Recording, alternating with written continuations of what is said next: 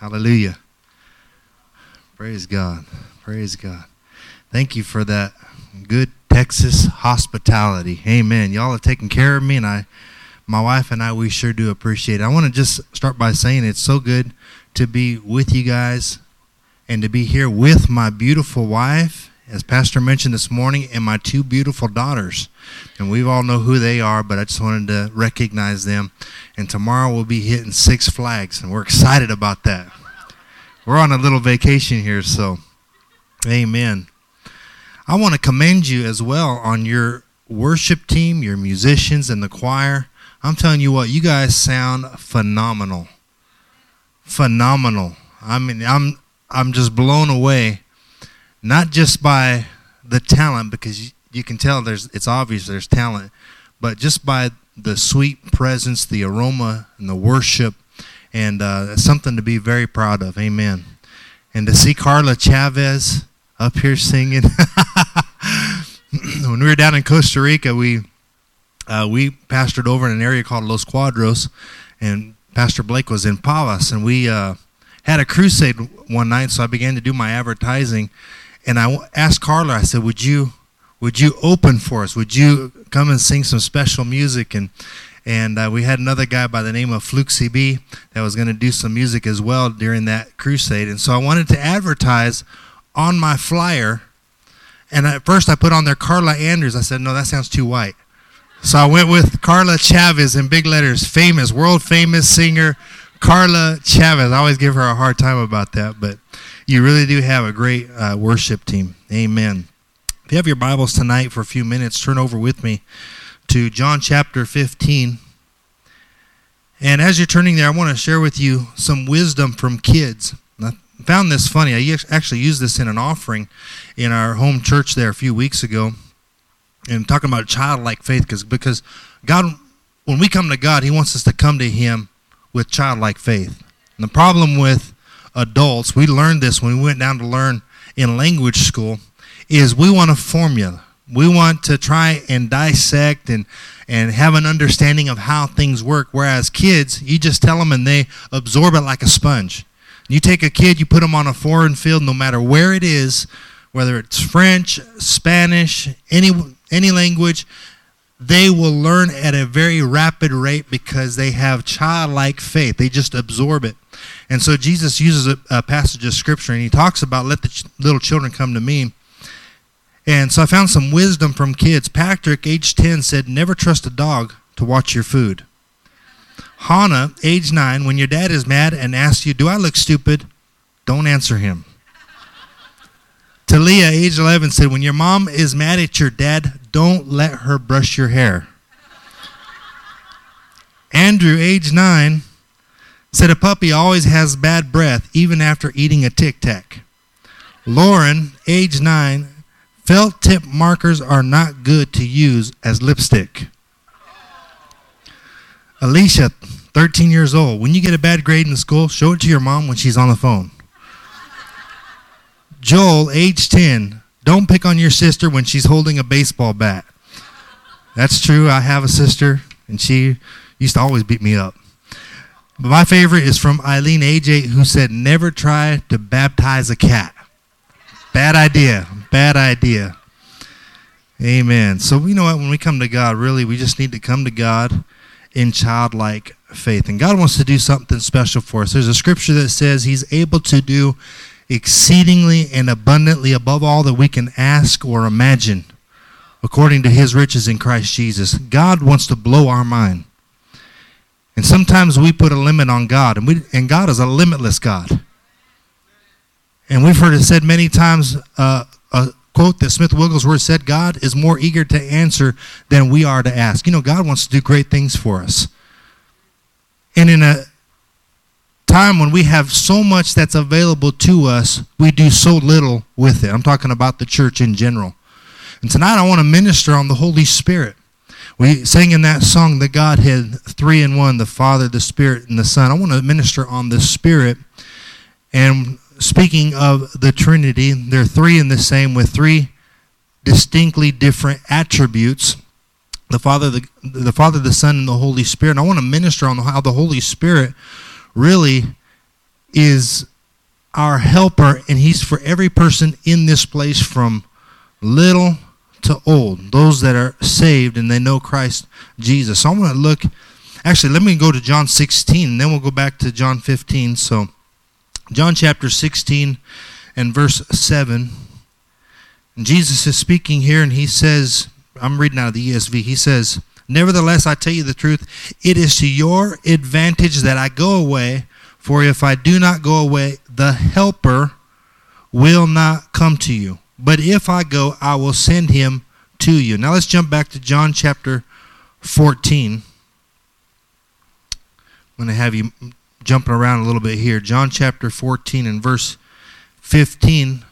Jesus says, If you love me, you will keep my commandments, and I will ask the Father, and he will give you another helper to be with you forever, even the Spirit of truth whom the world cannot receive because it neither sees him nor knows him, but you know him, for he dwells with you and will be in you. Not only will he dwell with you, but the Holy Spirit will dwell in you. Then, if you go back to John chapter 13, I know we're kind of going in reverse, but in John chapter 13, Jesus is with his disciples and he's in the Last Supper and he begins to explain to them that my hour has come for me to depart from you. And he begins to explain that it's time for him to fulfill his very purpose for coming to this earth. He's about to go to the cross, but then he admonishes them.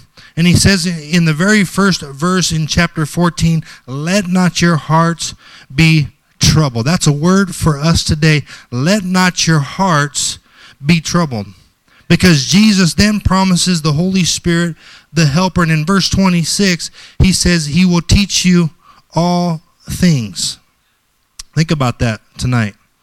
Every year in Omaha, Nebraska, there's an auction that takes place, and they have this auction to raise money for uh, several different charities that are in California. And the bidders that come to this auction are some of the wealthiest bidders in all of the world. And they're not bidding for a rare artifact, they're not bidding for some rare painting, but they're bidding for a steak dinner. Omaha, Nebraska. Some of you know where I'm going with this.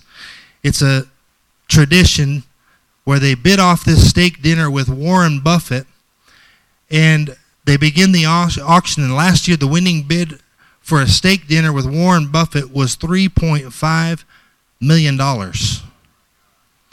And I know that money goes towards a good cause, but I do believe that there that these men are bidding to have a moment of time with Warren Buffett. I'm not saying he's the best person. I don't agree with everything that he agrees with or what he gives to, but that man has a gift for investing in certain stocks. And so those that are bidding, uh, no doubt, if they have the opportunity, are talking and saying, Look, can you give me a tip? Can you show me something? How can I invest my money properly and make some money back? And so the Holy Spirit is a helper. He's a teacher. He's a coach. He's somebody that comes alongside us and helps us. That word in the Greek is parakletos, P A R A K L E T O S, which means to walk alongside. When you get up in the morning, I want you to know He's there with you to help you throughout your day. You don't have to go through your day alone. The Holy Spirit, our helper, is right there with us. So here's Jesus, the greatest teacher to ever walk the earth. He taught them how to heal the sick. He taught them how to raise the dead. He taught them how to have authority over demon spirits. He can even teach what Warren Buffett teaches. Here's a here's a man that took two fish and five loaves and multiplied it and turned it into $75,000. You say, how did he do that? Well, I don't know if you guys have Captain D's. I don't know what y'all got out here for, for Long John Silver's, but if you take a two piece fish dinner, it's going to cost you about $5. You multiply that. He fed 5,000 and their family. So we'll just say somewhere around 15,000. Take 5 times 15,000, you get $75,000. Jesus did that. And if Jesus can tell Peter, go down and pull a coin out of the fish's mouth, how many believe that he can give us some financial advice and he can help us? Amen. So he's the greatest teacher. And he says, When I leave here, I'm going to send the helper, the comforter, the advocate, the person that walks alongside you, that leads you and guides you. And he'll be there right with you. And he won't be there for just one steak dinner, amen, but he'll always be with you. Can you say amen? So I want to give you four fundamental lessons that many Christians are either they either have missed or they've mislearned and they need to understand.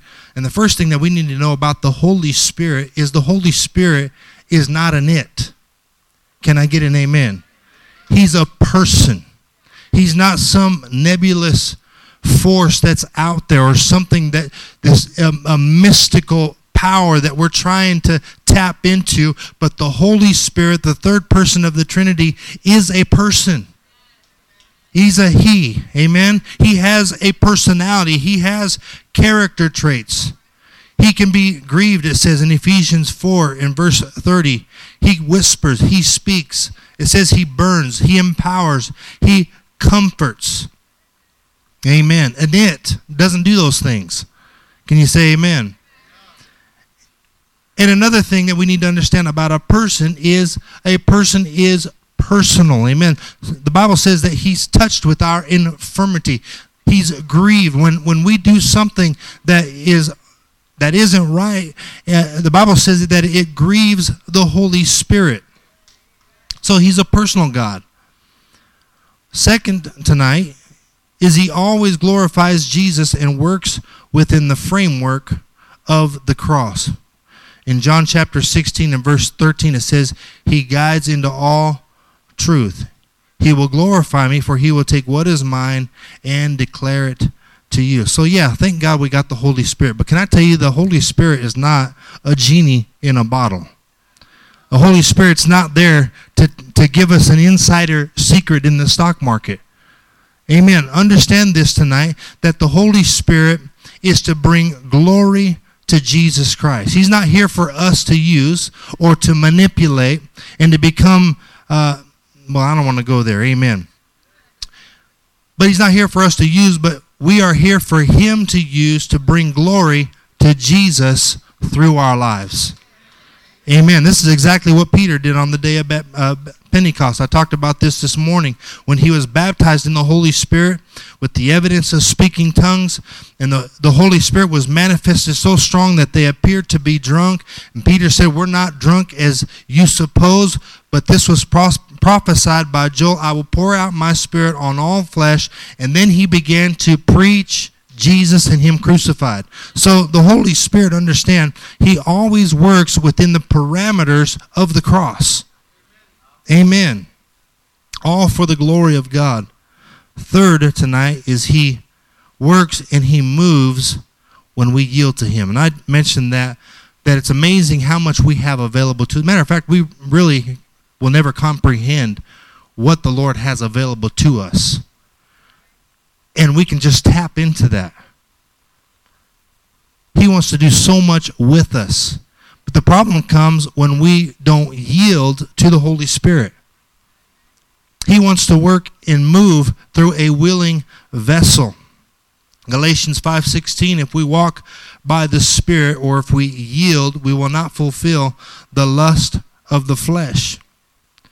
Amen. When we yield we allow the anointing of ease. My dad preached on this sometime back the anointing of ease. When we yield to the Holy Spirit, we allow the Holy Spirit to operate and to manifest in our life and to move through our life, it's almost as if life becomes easier.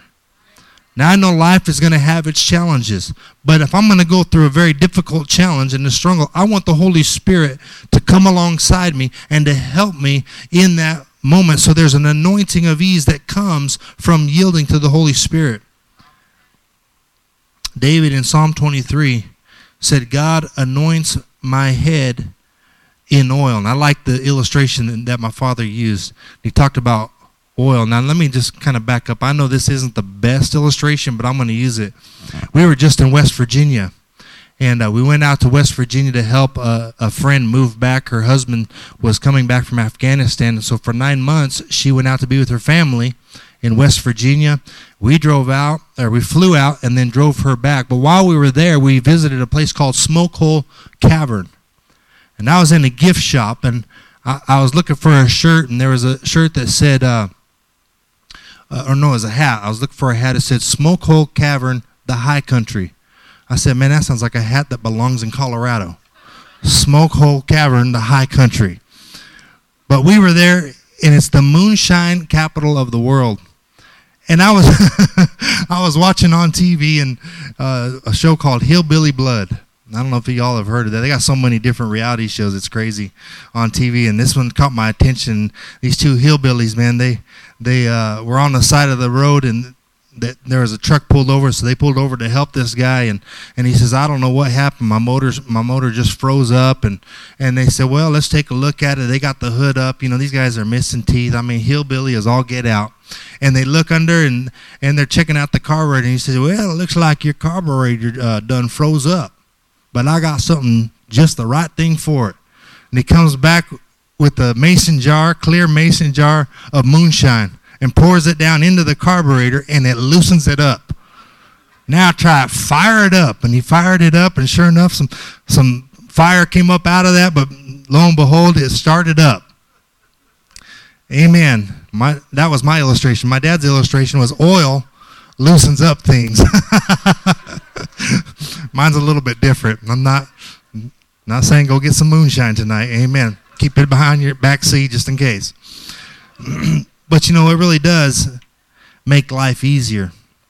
David says, Because he's anointed me, surely goodness and mercy will follow me all the days of my life. Amen. Trusting in the Holy Spirit. Number four, something we need to understand is he wants to help you. The Holy Spirit wants to help us. A lot of times we, I shouldn't say we, I should say the devil likes to remind us of our past and he brings condemnation. Condemnation really is a tool of the devil to keep us or to impede us from moving forward and maturing in the things of God. There are so many people that are, they just, it's like they're walking through mud all because of condemnation. They can't get over the past. Aren't you glad today that when Jesus saved you, he forgot about it. He forgave it. He doesn't remember. He's not concerned with your past. He's concerned with your future. Man will remind you. Your family will remind you. Friends will remind you. But God keeps no record of our faults. It's covered under the blood. And understand tonight that the Holy Spirit wants to help you. He wants to help you. Amen. I was in Costa Rica when I when I began to see how the Holy Spirit can operate and move in our life. You know, sometimes something good would happen, I say I would begin to think, you know, it's just by coincidence that this happened. But as I look in hindsight, I see how the Holy Spirit began to orchestrate and put certain things in order. And I know you've heard the story about Pastor Blake and I uh, meeting on the basketball court, but can I tell you, it was by divine appointment. God knew exactly what He was doing. My wife and I, we were living with a Tico family, a Costa Rican family. We lived with a Costa Rican family for a year and uh, I would many times go over to that park. I don't know how many times I went to that basketball court, played basketball, and never saw him.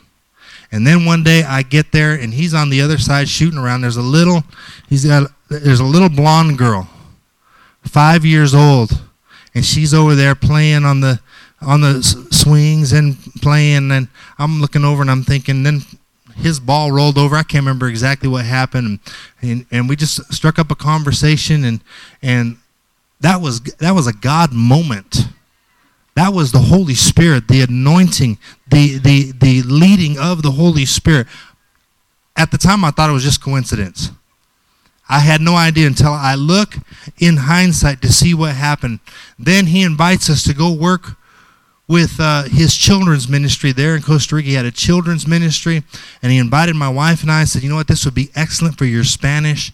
And uh, he had me dressing up like old men, putting in fake teeth, and acting a fool in front of all those kids. But it, it really did help my Spanish. Then, out of that, we were able to start a church in one of the areas that he was ministering to those kids in an area called Los Cuadros, one of the worst areas. Ask Carla. she won't go in there, I don't think. Maybe, I don't know. Would you go into Los Cuadros? Yeah, by yourself? No, never. An Extremely dangerous area. We didn't know it at the time, but God put us there for a reason. And I say all that to say this is that when the Holy Spirit, when we yield to the Holy Spirit, God will take us places that we never expected. And as Pastor Blake mentioned this morning, we would never would have adopted our daughter. See, the miracle of my wife and I is that for many years she was barren. It was 12 years before she actually got pregnant. And so for the first six years when we were married, we, we had been married six years when we moved to Costa Rica.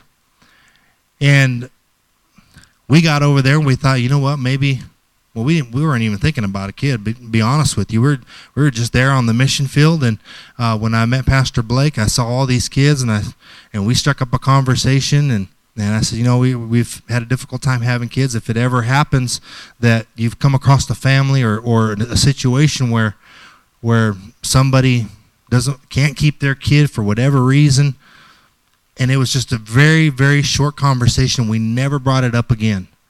And then one day he's at his father in law's restaurant, and there's a young lady in there that's pregnant. And she approaches uh, Marvin, I guess, his father-in-law, and says, "You know what? I've got, I'm pregnant. I've got a baby in Nicaragua, and that I can't take care of. I've got this one. I'm not going to be able to take care of." All kinds of thoughts were going through her head, and she said, "If you know somebody," and then he spoke to Blake. Blake called me up. I'm at the living with the Costa Rican family at the time, and called me up and begins to explain the situation and says, you know what, there's a young lady here. She's she's wants to give her baby up for adoption.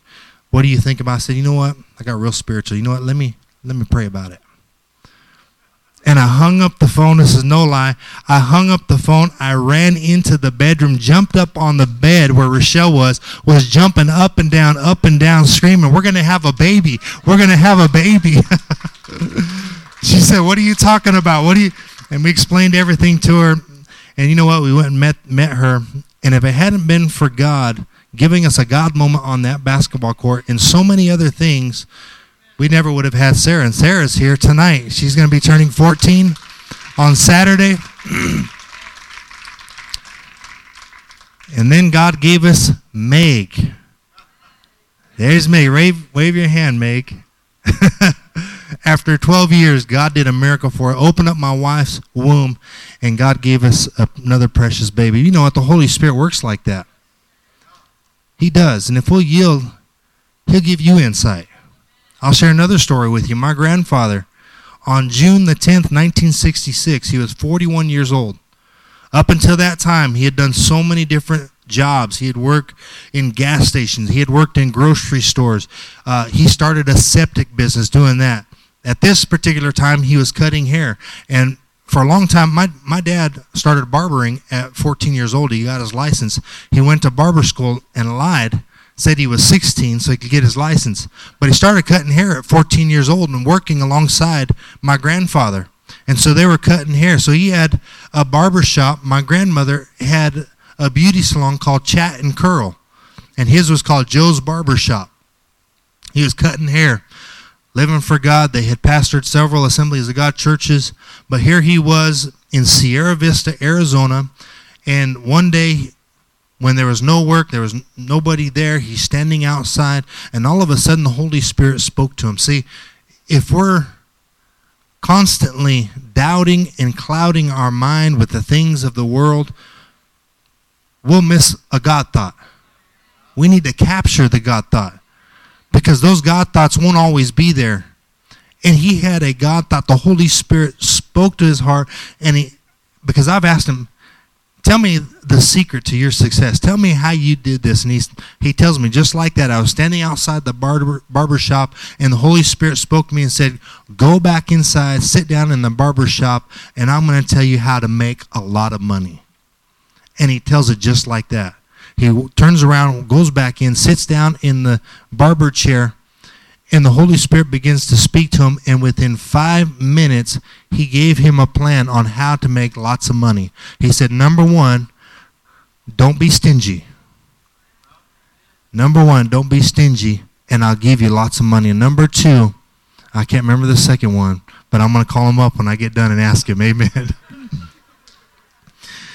and at 41 years old, you know what? He went and he he bought his first mobile home park. And they carried the loan. They carried the loan. He bought it for $150,000 and he kept it for one year. This is exactly what the Holy Spirit told him to do. He kept it for one year, and one year later, he sold the same mobile home park for $1,150,000. Then he purchased another, then he purchased another, then he purchased another, and he, he had an eighth grade education, folks. He, he was doing stuff like barbering, and, and that's a very, don't get me wrong, that's a great trade. But you're not going to make a million dollars barbering unless you're cutting the president's hair. Amen. Or you're in Washington somewhere. But the Holy Spirit will drop a God thought down in to your heart. And I want you to know something that He wants to help us more than we even realize tonight. So remember that He's not an it, He's a person. Number two, He always glorifies Jesus and works within the framework of the cross, and the operation of the Holy Spirit moves when we yield to Him. And number four, He wants to help us. Can you say amen?